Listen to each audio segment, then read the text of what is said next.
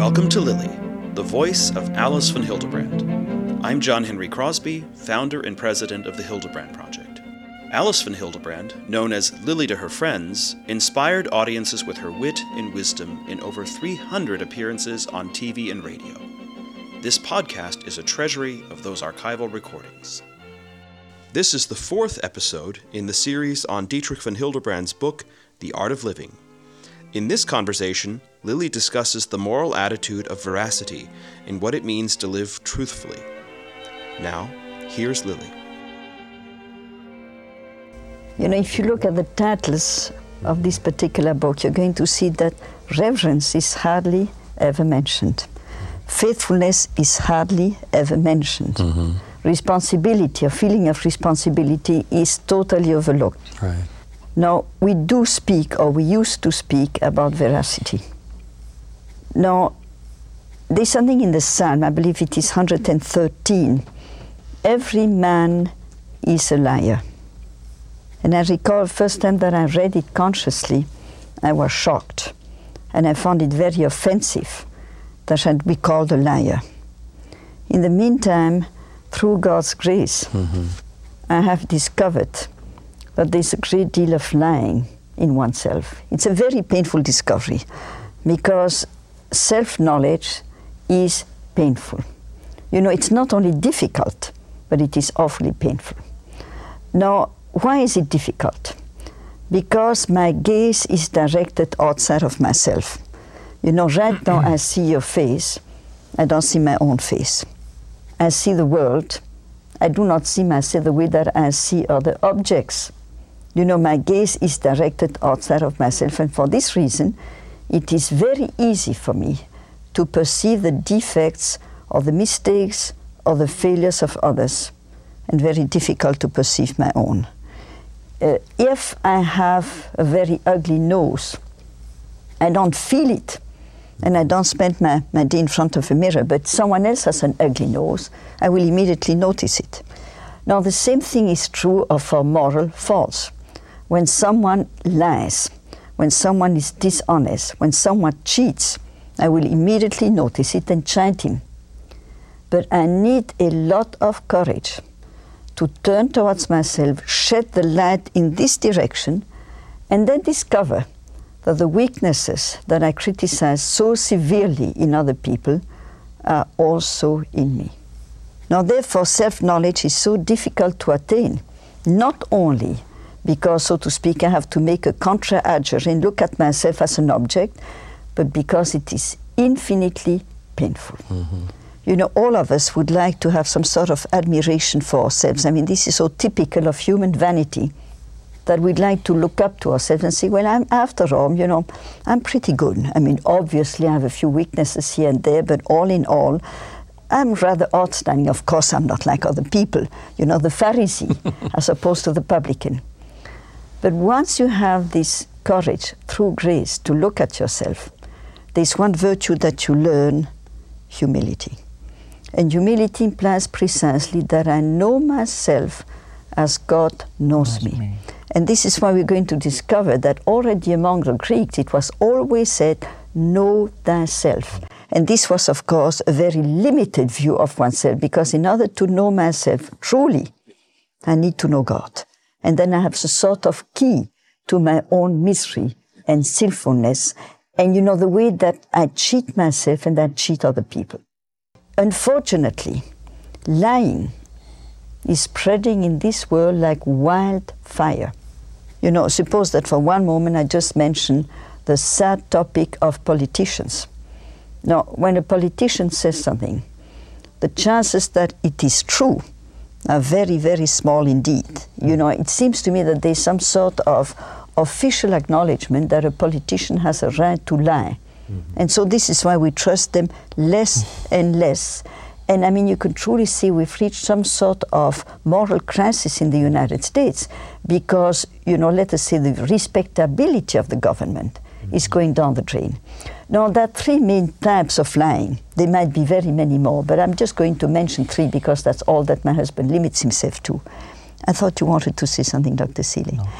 Type number one the artful liar the one who makes of lying a sort of major field.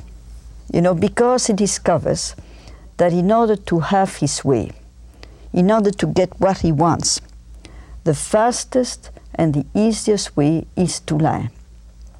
Now, in fact, some people are very good at lying, but they do not realize that one lie inevitably leads to another lie, that leads to another lie, that leads to another lie. And this is something that you discover when you see, to see that someone has murdered another person and denies that he's a murderer. And then this leads him to another lie, and then at one particular moment he's likely to get caught. Now, of course, these people sin gravely.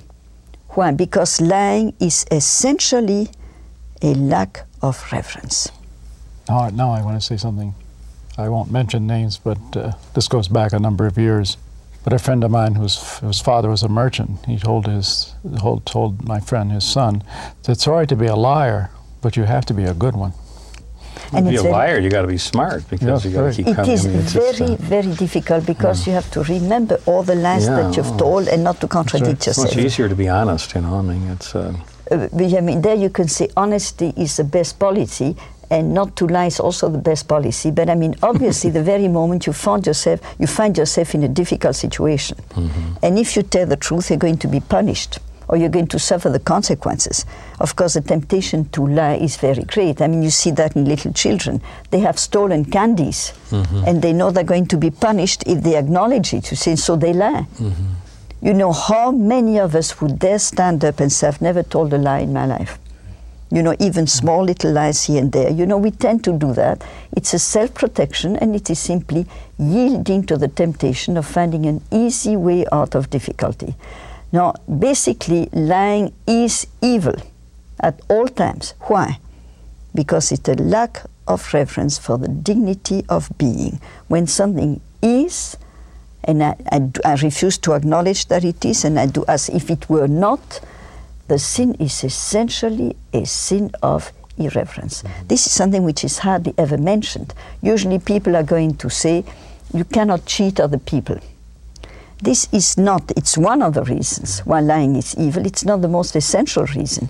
Because there are cases when people probe into my own life in a way which is totally illegitimate.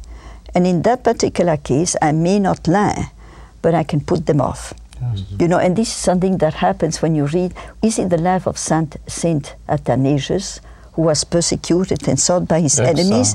And he met someone, he said, Well, have you seen him? He said, He's not far from here. And then they started looking for him in another direction and he escaped. You know, he put them off, but obviously this was not a lie, but he, he deceived them. Mm-hmm. And deception can be legitimate. And therefore, we've got to realize the lie is essentially against God, not primarily against other human beings, even though there are cases when a person is entitled to the truth. The parents have a right to know what their children has do- have mm-hmm. done. And in this particular case, there's also an offense of the dignity of another person that you cheat. Mm-hmm. Now, therefore, lying is something which is a great classical temptation for human beings wounded by original sin. But what is so interesting about the chapter on, on veracity that my husband wrote is that he speaks about two other forms of lying which are usually overlooked. You know, the first one that we mentioned is something that is spoken about. But the second one is much more subtle and for this reason more difficult to detect. And this is self deception. That we, we lie to other people primarily because first we lie to ourselves. And why do we lie to ourselves? facers. Well, for the very plain reason that once again, we don't like certain things about ourselves. And so what we have to do is to talk ourselves into saying it is not so. In some way, you can say that self deception is a classical human temptation. That I do not know who I am because I do not want to know who I am. And I mean, this is why it is something very sad and very depressing. Sometimes our enemies are much more clear sighted about us than we are ourselves. Yes. And Yes, when an enemy of man, you know, says something very nasty about him and say, well, obviously he's my enemy, but maybe he has seen something that I've covered from myself because it is so painful to do so. Hence the amazing humility of saints. I recall reading in the life of Saint Teresa of Avila, a saint for whom I have a very particular devotion, that she said, Yes, I'm criticized very much, but he says, none of the criticism does justice to my imperfection. Hmm. No, this is a very hmm. saintly yes, thing yes, to say because usually I'm going to say, well, obviously I know I have this and that weakness, but these people exaggerate my mistakes to such an extent that it is totally unfair and I can reject it. And then my husband refers to a third type of lying, which is so subtle that they're truly going to turn to psychology to understand it. And this is not lying in words, it is lying in one's being. Mm-hmm. That somehow, instead of accepting to be myself, and I don't know if people listening to the show have discovered how difficult it is to accept myself, to be myself with all my limitations, all my imperfections, all the things that I do not like and would not have chosen. And then what these people do is to, they start playing a role. They start doing as if they were someone else. There's something so artificial in their way of talking, in their way of behaving, in their way of making choices and decisions that somehow you feel it's always off tune.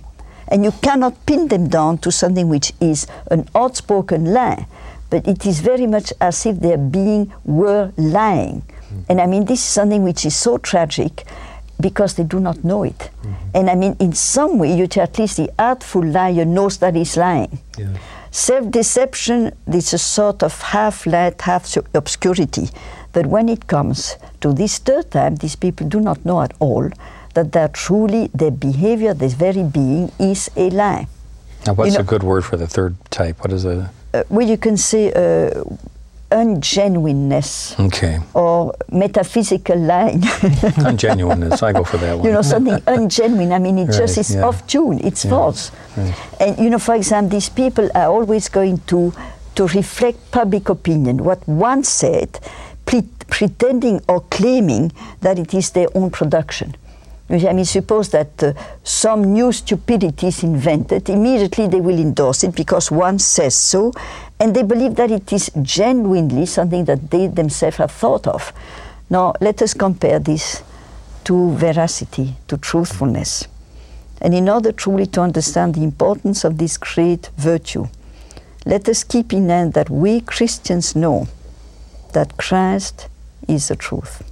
And therefore, every form of lying, everything which is inaccurate, every way of cheating, cheating to oneself or to others, is an offense of him who says, I am the truth.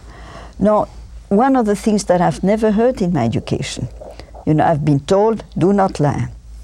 But I have not been told, or not been told enough, what my husband keeps repeating let us pray every single day that God gives us the grace of being truthful.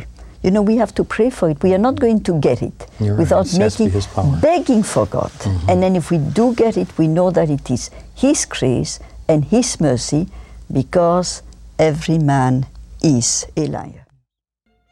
Thank you for listening to Lily, the voice of Alice von Hildebrand. We hope you enjoyed this episode. New episodes of Lily are released every week. Please share our podcast with your friends and family and subscribe on Spotify or wherever you get your podcasts. If you would like to support the production of this podcast, we invite you to become a monthly donor or to give a one time gift. To donate, please visit hildebrandproject.org forward slash giving. For more information and updates, follow the Hildebrand Project on social media and sign up for our newsletter in the show notes. Thank you again for listening and helping support the legacy of Alice von Hildebrand.